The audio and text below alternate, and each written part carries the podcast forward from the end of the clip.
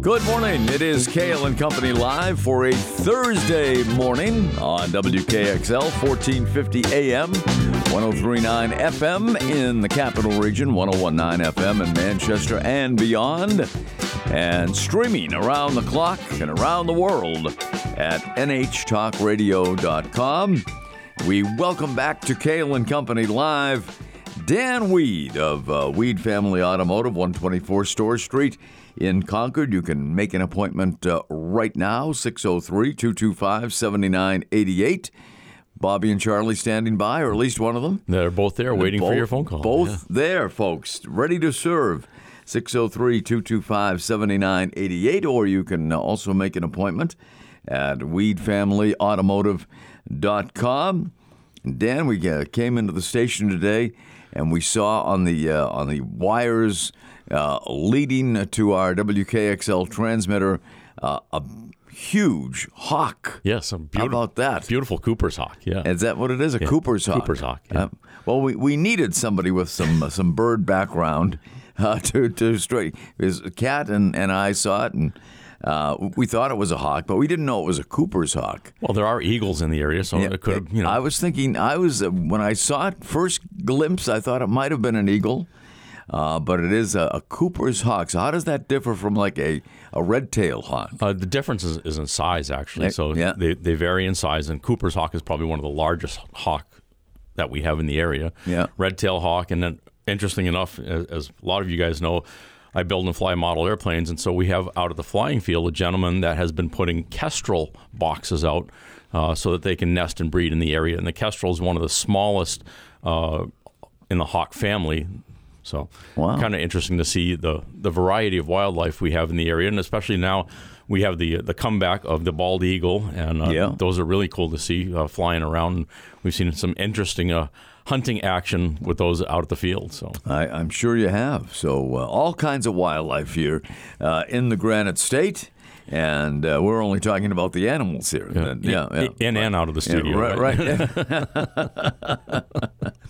well, Dan Weed is here, and if you have any questions uh, for Dan or uh, would like to uh, say something about your vehicle or make an inquiry, uh, you can call us.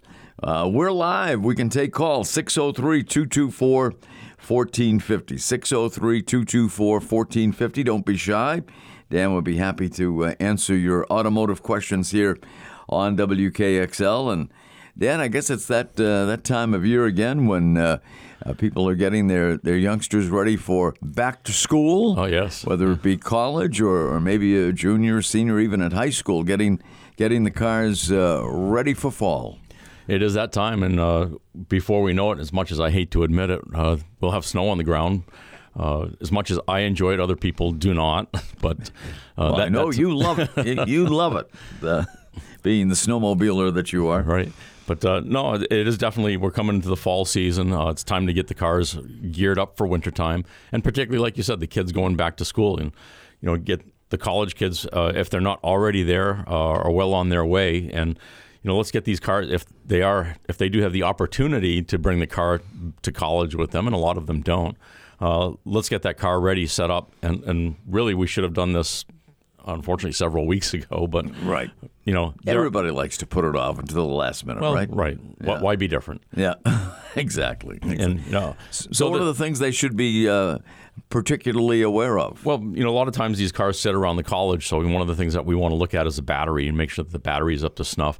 You know, if that battery is now three to four years old, or go, even going on five years old, may still be starting the car just fine, but it's on a limited life at this point. So let's consider changing that battery out if you're in that three to five year window. Uh, let's take a look at tires, make sure the tires are, you know, particularly if they're going to be sitting around college uh, and through the winter, make sure that they're good for the wintertime. And, you know, it really isn't too too early yet to consider that you know if the kids are going off to college and the car is going to be used during the wintertime that you know maybe we want to put a set of snow tires on it sooner than later Well, there you go. How, how soon do people start putting snow tires on their vehicles? we'll see them uh, starting late october early Really? november Yeah. is typically the time frame That early? Well, because sometimes that early we have snow. I remember it was several years ago now, but that Halloween snowstorm we had. Yeah, it's funny you say that. We were I was talking with that somebody just yesterday. You know that I think it was uh, now eleven or twelve years that Is, that, is it been that long ago? Wow. that we had the Halloween snowstorm. Yeah, but that was really something. I mean, that it seemed to come out of nowhere. Uh, I don't know whether it was predicted or not, but I don't think it was predicted to be as bad as it turned out to be uh, on Halloween. And you know, I, as I recall, that was about it for the season. Exactly. There wasn't much Right. after that. Yeah, we had almost two feet of snow on Halloween. Of course, Yeah. the ground hadn't froze up yet. Yeah. and it no, it didn't last long, and it was one of the very few storms we had that season. Yeah, yeah.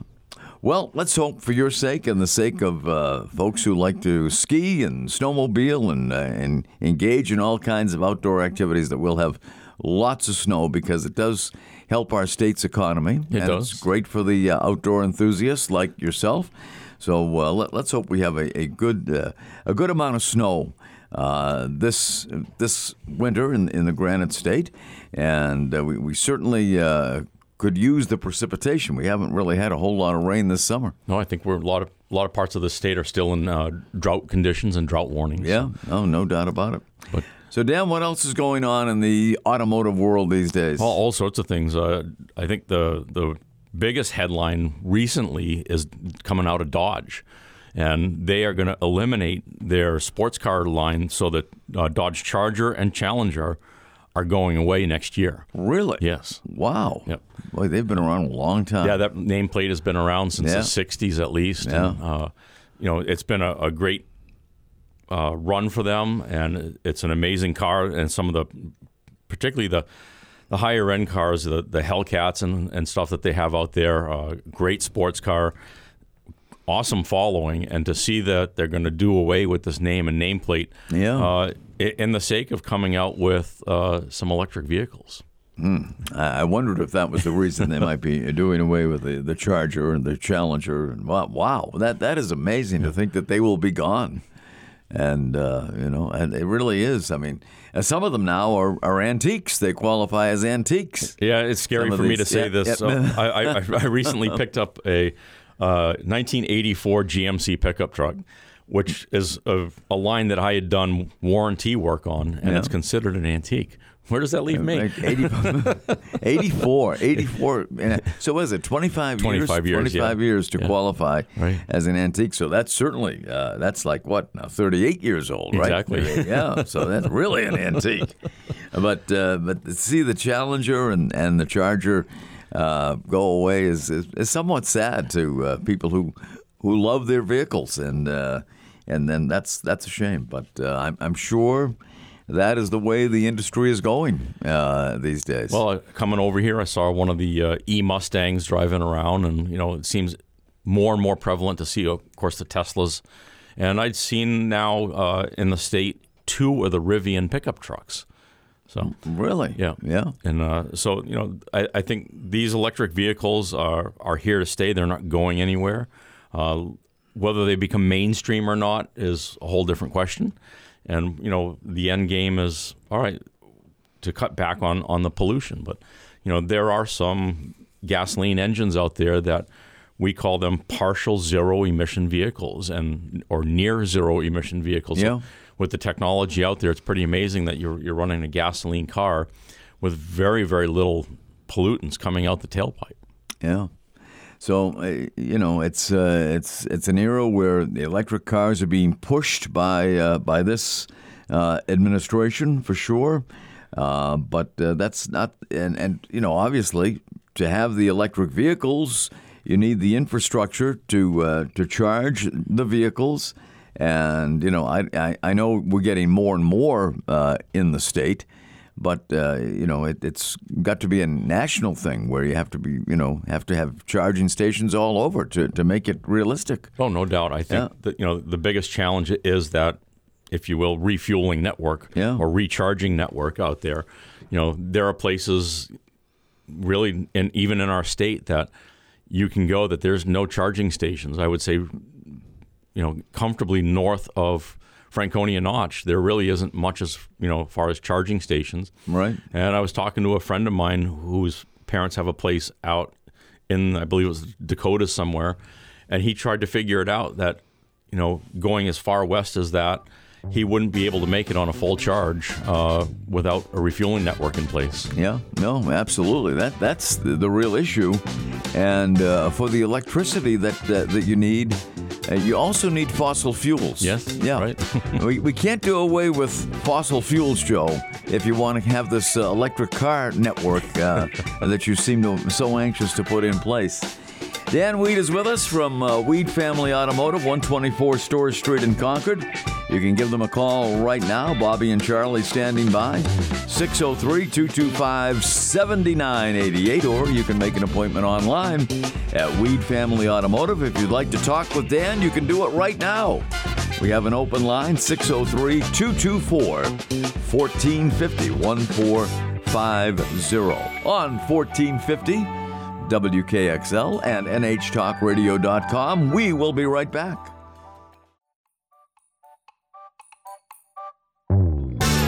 It is Kale and Company Live right here on WKXL 1450 AM, 1039 FM in the capital region, 1019 FM in Manchester, and of course 1450 AM and NHTalkRadio.com. Dan Weed with us today from uh, Weed Family Automotive, 124 Storrs Street in Concord. 603 225 7988 is the number for Weed Family Automotive. Our number here at WKXL is 603 224 1450. And you're welcome to give uh, Dan a call if you'd like some automotive advice, or if there's something uh, wrong with uh, your vehicle or you hear a crazy noise that is unfamiliar to you. Uh, Dan has heard them all over the years, so he might be able to diagnose what's uh, going on with your vehicle.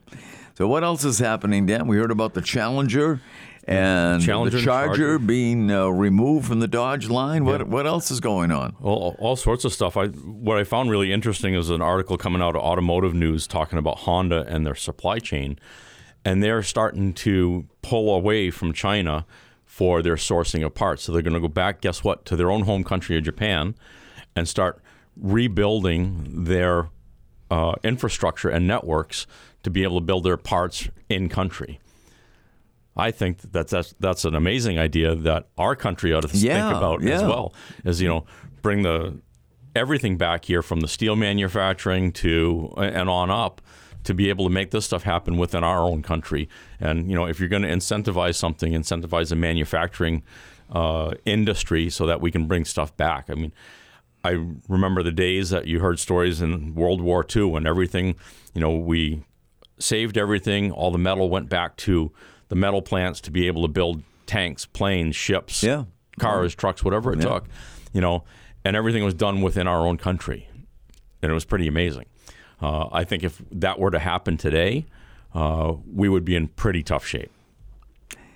So, um, what would it take to to uh, make it happen? I mean, uh, there would have to be some incentives. I would have to think from from the government to allow companies to do that.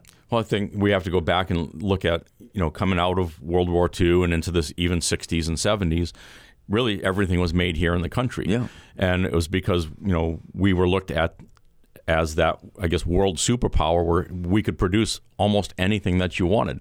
So, what was the incentive? Let, let's flip this around on what was the incentive for us to ship everything overseas to have stuff done? You know, was there some backdoor tax break that we didn't know about or don't understand about uh, to really make that happen? So, what is it going to take to get back in our country? I don't know what the silver bullet is, but looking at this article from Honda and they're decoupling their supply chain from China. And, you know, that's a pretty bold move on the part of just a one manufacturer, but I think you're going to start to see more and more follow suit. You know, I would wouldn't be surprised to see Toyota and some of these other, you know, companies follow suit with that coming out of Japan. So, Yeah. uh, you know, Japan is one of the world leaders out there, and you know we're well known, especially when I was growing up, when you had the Sonys, the Panasonics, and uh, of our country Yeah. uh, and stuff, building your electronics, and now everything comes out of China. So, what was the incentive to send everything out to this one particular country? Right? Exactly. Well, I, I would have to think a lot of it has to do with the cost of labor. Possibly, Yeah. But uh, you know, but you see now that you know the automotive industry has been hit so hard with uh, semiconductor shortages and chip shortages and whatnot. That you know now all of a sudden you're seeing uh, the auto manu- manufacturers build their own chip plants, if you will, or, or help subsidize the chip manufacturers to build plants right here in our country. Is it going to happen overnight or even this year? No, but within the next couple of years, uh, we'll start to see some of these productions hopefully brought back into the country. Yeah, and uh, but the the cars, I, I'm assuming from what you've told me over the years, I mean the the manufacturing of vehicles uh, in this country is going down year by year. Well, I, and again, they've been hit so hard with labor shortages right now Yeah. that they're struggling to find people to run the factory floors. But Yeah. you know, one of the considerations is something that we never had in our country before. Is now all of a sudden you've got Toyota, Honda, BMW, and on and on the list goes that have built manufacturing plants here in our country. Mm-hmm.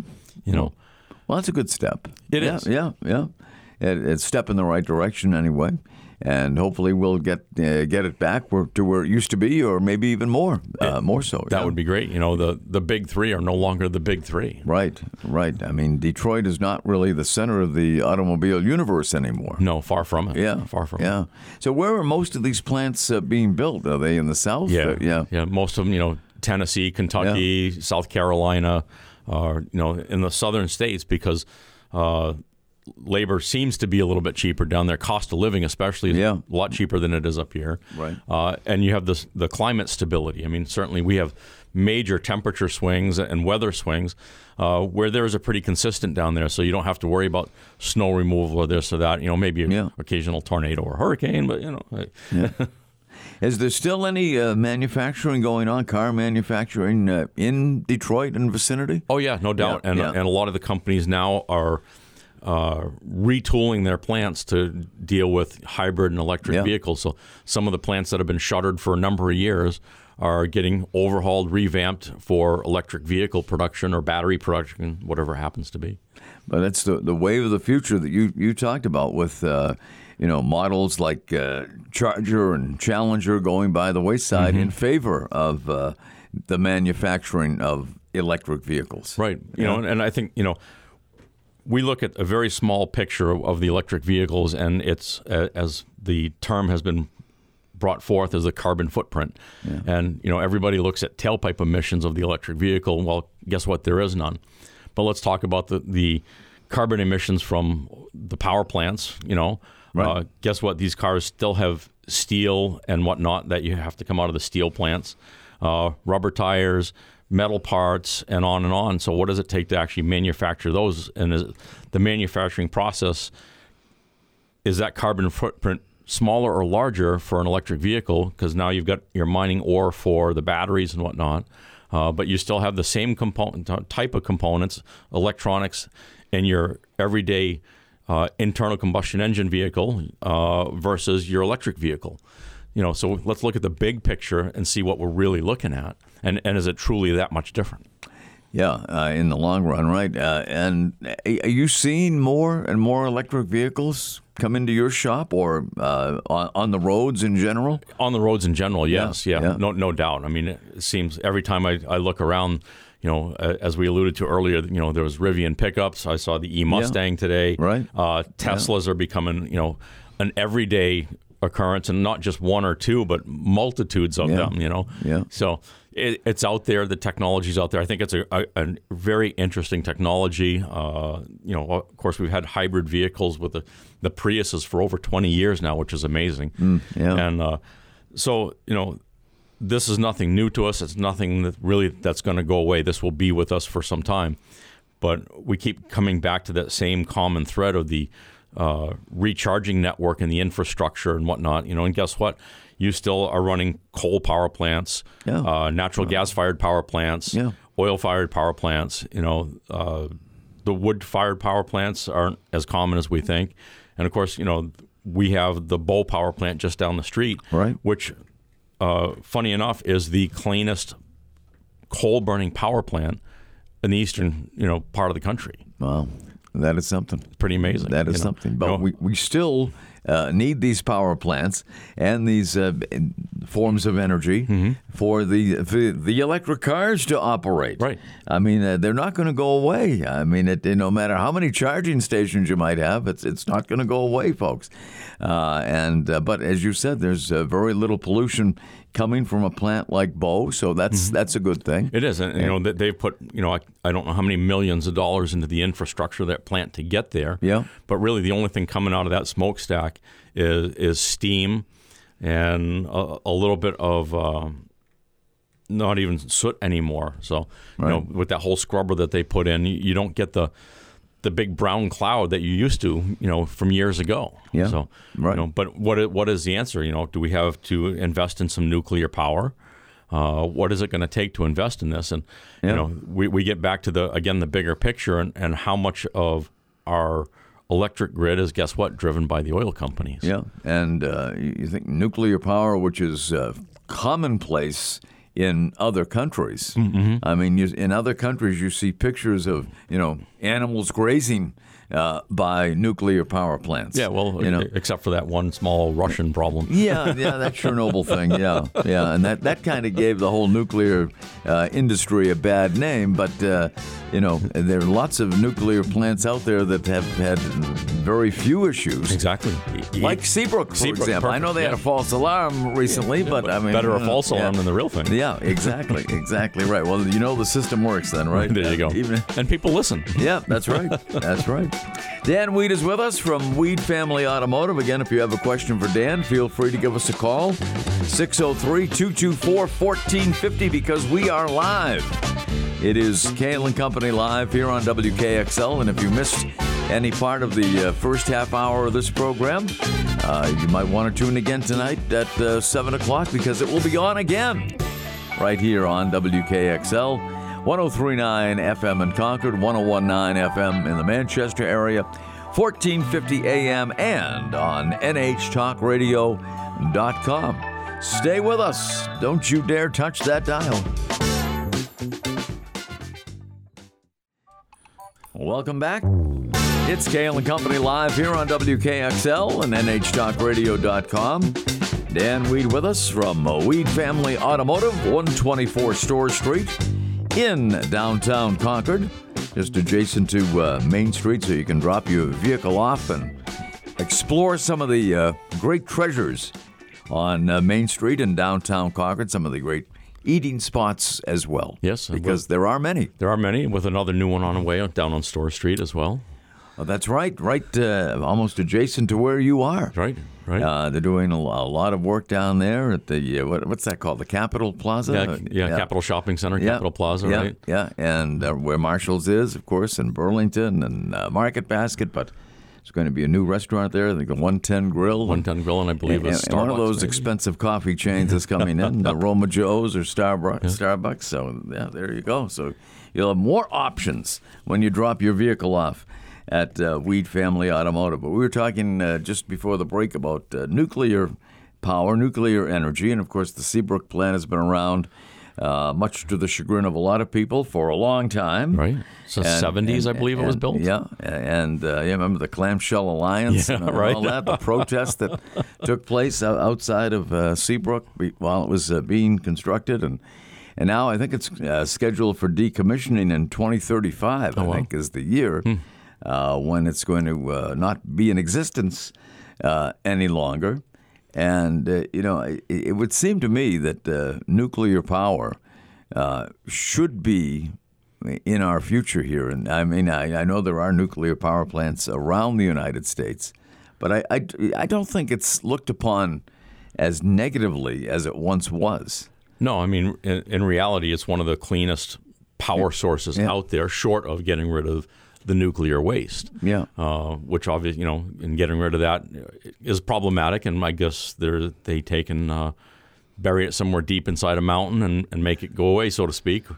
And you know, so that that is obviously the biggest concern. But you know, truly, how much is there versus burning a fossil fuel and whatnot? And uh, as we were talking a little bit more about nuclear power, I had the opportunity uh, to watch some of the uh, TEDx series from years ago uh, sponsored by NASA and, and whatnot. And Yeah. these are uh, Nobel laureates doing uh, discussions about a variety of different topics, uh, scientists, physicists, and whatnot. And so, one of the things that I came across was a, a video about nuclear power and an element called thorium. So, they were talking about uh, the use of a thorium nuclear reactor. And one of the things that I found really interesting about it, it it's a lot safer than what we're using now. It's a lot more stable. Uh, it's easier built and controlled. And on top of that, they can take our existing nuclear waste, uh, get the thorium out of that, and now redu- reduce our existing nuclear waste by up to 80%. Wow. That is something. So it's cleaner, it's safer. You're reducing the existing waste and uh, be, being able to generate the electricity that we need to run the country. So why hasn't this come to the forefront of uh, one of the latest and greatest technologies in power generation? What, what's holding it back? Yeah, you'd wonder because this uh, the video you saw was probably a number of years old. Yes, I mean, exactly. yeah, right. You know, yeah. the TEDx series I don't think is still going, but you know, a lot of these are three, four, five years old at this point. Yeah. Uh, but I find them very fascinating, and the the number of different topics that they covered. You know, from uh, recycling, recycling plastics to again nuclear power, Yeah. uh, to uh, electric vehicles and whatnot, and uh, it's very fascinating. It's very neutral as far as I guess a political standpoint, and I found it highly educational. Yeah, I, I would say so. And uh, I, I wonder why there isn't more uh, research and development into uh, thorium. Uh, you, you wonder, I guess nuclear power is not necessarily politically correct. Well, I, I think that's an issue. It, it is, and oh, I think yeah. the, the the building of any type of power plant right now Yeah. is is uh, a sore subject in the political world. Hmm. But the reality is, if, if we're going to continue with the you know, it, and this is only one segment in the EV world, Right, the electric yeah, vehicle world. yeah. You know, we need to start replacing some of these aging power plants, and what are we going to replace them with? You know. Um, obviously, you know, here in our state, we saw uh, the power transmission lines coming out of Canada was shot down hard. Yes. You know, Yeah. the gas pipeline was shot down hard. Uh, you don't want coal anymore. So, all right, What are you going to do? you know, yeah. you know, granted, and, and wind and solar don't have the capacity to generate what you need. And you know, uh, you go out in the Midwest and you see these massive wind farms and whatnot, you know, covering the landscape. And even here in our North Country, you know, you're driving through the beautiful mountains of New Hampshire. Yeah. And what are you stuck staring at is a bunch of windmills on top of a, a whole ridge of mountains. yeah. Uh, and you know, again, I've been snowmobiling, and you get you are able to get reasonably close to these things, and, and they're not as quiet as you would expect them to be. And I know there's some environmental issues uh, dealing with wildlife as well. So Sure, uh, yeah. you know. We, I think we kind of need to go back to our roots that we know what works, how it works. If we can build the cleanest coal-fired plant in the eastern half of the country here In- in, in New Bow, England, yeah. in Bow, Yeah. uh, you know, why isn't this technology taken on in other parts of the country?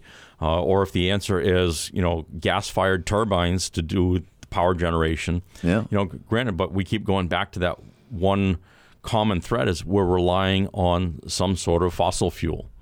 Yeah, yeah. As you said, the uh, the Northern Pass uh, project Yes. was shot down by many critics, Mm-hmm. and eventually uh, did not come to fruition. Obviously, No, and I, you know, I, I think part of the the whole Northern Pass thing was the way it was presented too. I mean, I think if they had come and asked for permission and Mm-hmm. Say, "Hey, you know, we'd really like to do this. It would help everybody out," rather than they started in the North Country buying up, you know, millions of acres of property all the way down through, and said, "We're going to do this whether you like it or not." Was kind of the attitude that I saw. Yeah. Uh, I think the outcome might have been different. You know. yeah. No, I, I think you're right. I, I think it was uh, the approach was uh, part of the difficulty. Mm-hmm. Yeah, the way they uh, wanted to take over and, and what have you.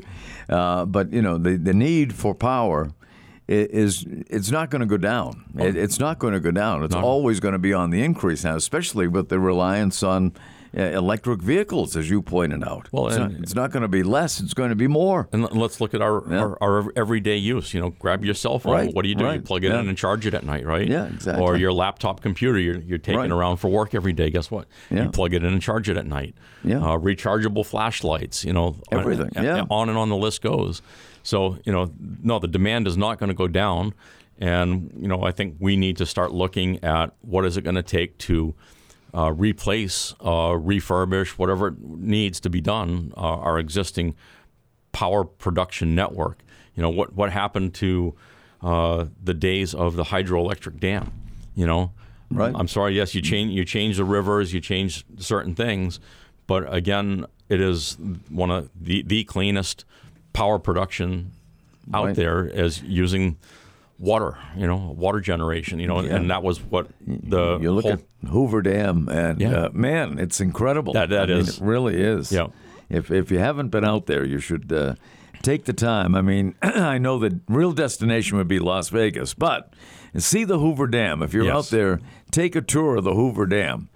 And uh, check that out, and, and you can see what, what can be done. Right. I mean, that was done when? I mean, that was done during the 30s. Uh, Yeah, I think the, Yeah. the plan came out Yeah. of the 30s Yeah. with the uh, uh, Civilian Conservation Yeah. Corps and putting people back to work after the Depression and whatnot. Right. But I think it was finally finished in the late 50s, early 60s. Yeah. And really all by hand. They didn't have the machinery that we have today or the technology that we have exactly. today. Exactly. Yeah. Uh, and to see what they built, I, I did have the opportunity to tour that uh, a number of years back and was Yeah. just amazed at- Blown away. at, at Yeah. what it took to uh, design it, engineer it, Yeah. and and build it and make it happen. It was just an amazing uh, feat of engineering that still works today. Yeah, and there's no reason that it that it couldn't be uh, put in place elsewhere, Right. and and probably in a lot shorter amount of time these days. Well, I think you know the, the thing that we, you know, if you were to build the Hoover Dam today, the Yeah. the environmental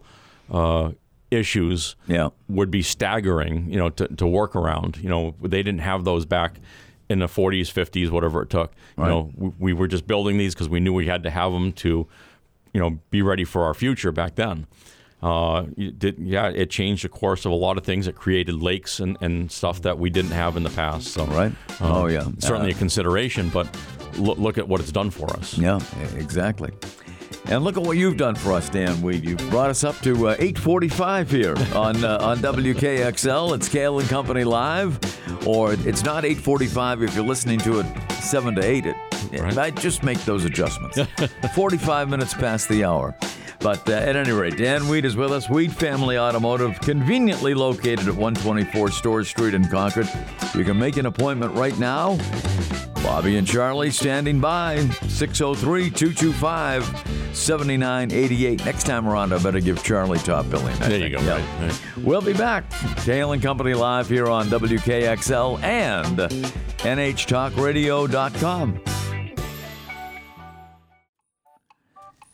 Kale and Company live here on WKXL 1450 AM, 1039 FM in the Concord area, 1019 FM in Manchester and beyond. And across the country, across the world, and 24 hours a day, streaming at NHTalkRadio.com. And you can take us with you wherever you go. If you go on vacation, no matter where it is, you'll always have WKXL at NHTalkRadio.com. Dan Weed is with us, Weed Family Automotive, 124 Storrs Street in Concord, weedfamilyautomotive.com, and on Facebook and Instagram and All over the uh, place, we- yeah, yeah, you can't miss them, folks. Weed Family Automotive been uh, in business now for how many years, Dan? 26 years. 26 years. Wow. Outstanding. They do fantastic work. And I, I want to be the record setter for, Okay. for the car with the most mileage that you've ever worked on. I think it currently stands at 320, right? Yeah, we're right up around About 320,000. yeah. That's not my vehicle yet. I have a little over 100,000 to go for that. but I'm going to make it. Okay. Thanks to you guys. I understand uh, Chrysler is being hit with a an emissions suit. Yeah, so Chrysler's parent company, Stellantis, of course, you know, here we go with these holding companies again. So Yeah. uh, FCA, so Fiat Chrysler US, uh, is getting hit, or and their parent company with a $300 million emissions fraud case. So on the heels of the Volkswagen scandal, if you will, Yeah. uh, which you know then went to their parent company Audi and tied into Mercedes a little bit. Uh, but of course, Mercedes used to own Chrysler. So was Mercedes involved in this back in the day, so to speak, or, or recently? Because it wasn't that long ago that Stellantis took over Fiat Chrysler.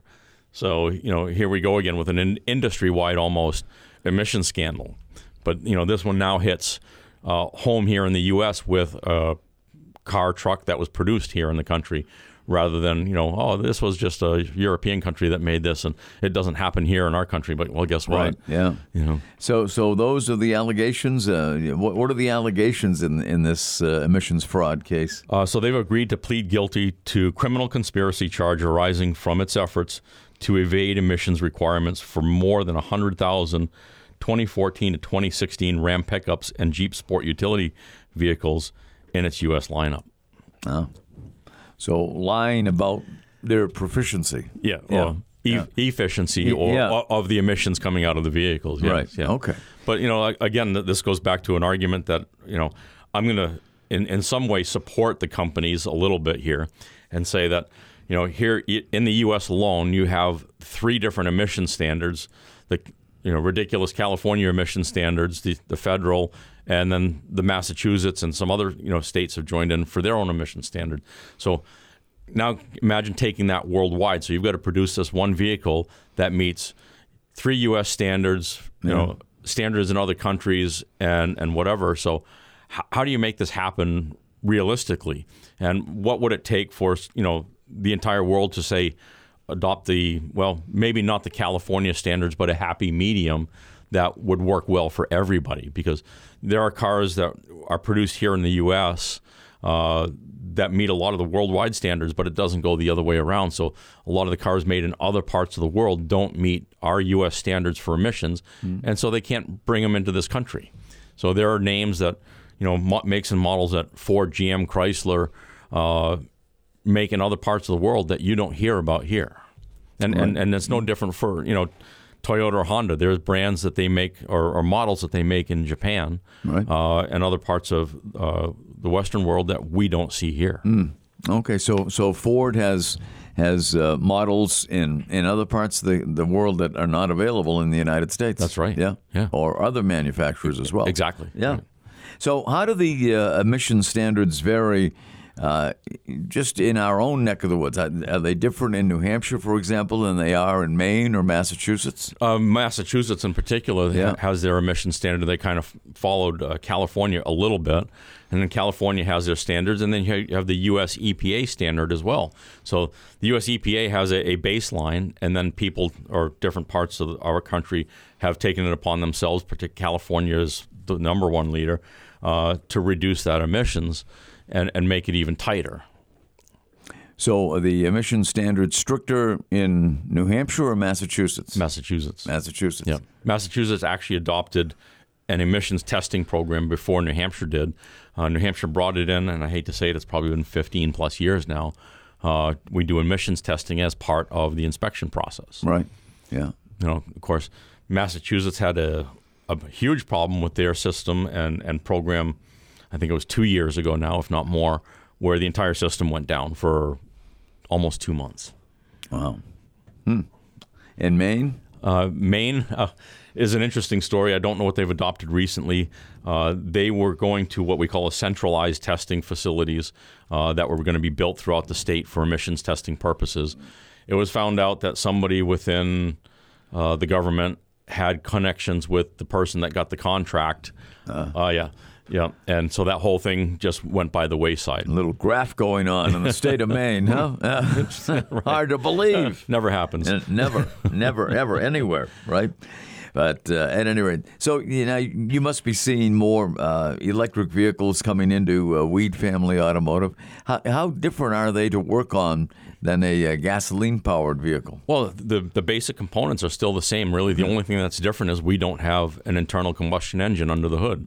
We have a battery pack and drive motors. You still have steering, brakes, tires, suspension, you know, body panels, lights, wipers, uh, and all the things that we have in any other car. So.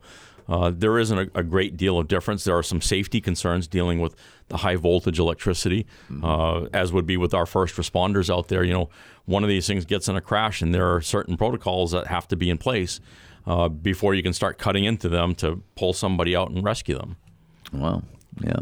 So, do they need as much maintenance as, as a gas powered vehicle? Oh, well, you're not.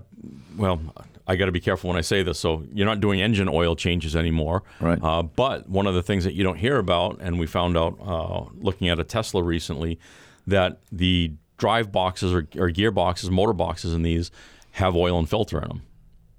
Ah, they do. they do. Wow. Uh, I've not been able to Little find known fact, right? folks. so I've not been able to find a uh, a service recommendation for changing the the drive fluid in the gearbox or the filter yet uh, because you know there is very little information that Tesla has released for the service industry, which goes back to a battle that we've been fighting for years with the Right to Repair Act and getting that passed through, which is, you know, I'll give him credit. One of the things that Mr. Biden has done is he, you know, pushed that legislation through. But it carries down through not only the auto industry, the trucking industry, and the farming industry as well. And, and one of the farmers were having a, a huge problem getting the information they needed to fix their tractors and stuff. And of course, we don't often give thought to what the technology in tractors is these days. But with the efficiency they have, fuel burn and whatnot, there is electronic technology in these tractors that uh, never would have been in place, you know, even 10 plus years ago with GPS technology, with uh, automated steering, automated plant, you know, planting, uh, planting tracks, and knowing, you know, soil mapping all, all, built within the tractor itself. So it's pretty amazing what you see. So they were having a, a huge problem mm. getting information from certain manufacturers to be able to fix the tractors themselves in the field. And now all of a sudden you need a laptop to be able to fix your tractor when it goes down in the middle of the yeah, field. It, right. it presents yeah. some pretty interesting challenges. Uh, are there as many people uh, vying to become automotive technicians now as there have been in the past? I think it's like anybody else. there's a huge shortage of people coming into the industry, uh, but it's like anything else. You know, we make a, a pretty decent living. Uh, we're not rich by any standard, so to speak, but you can make a very comfortable living in our industry mm-hmm. uh, coming into it. And we have great training programs in place from uh, local high schools through the uh, community college system.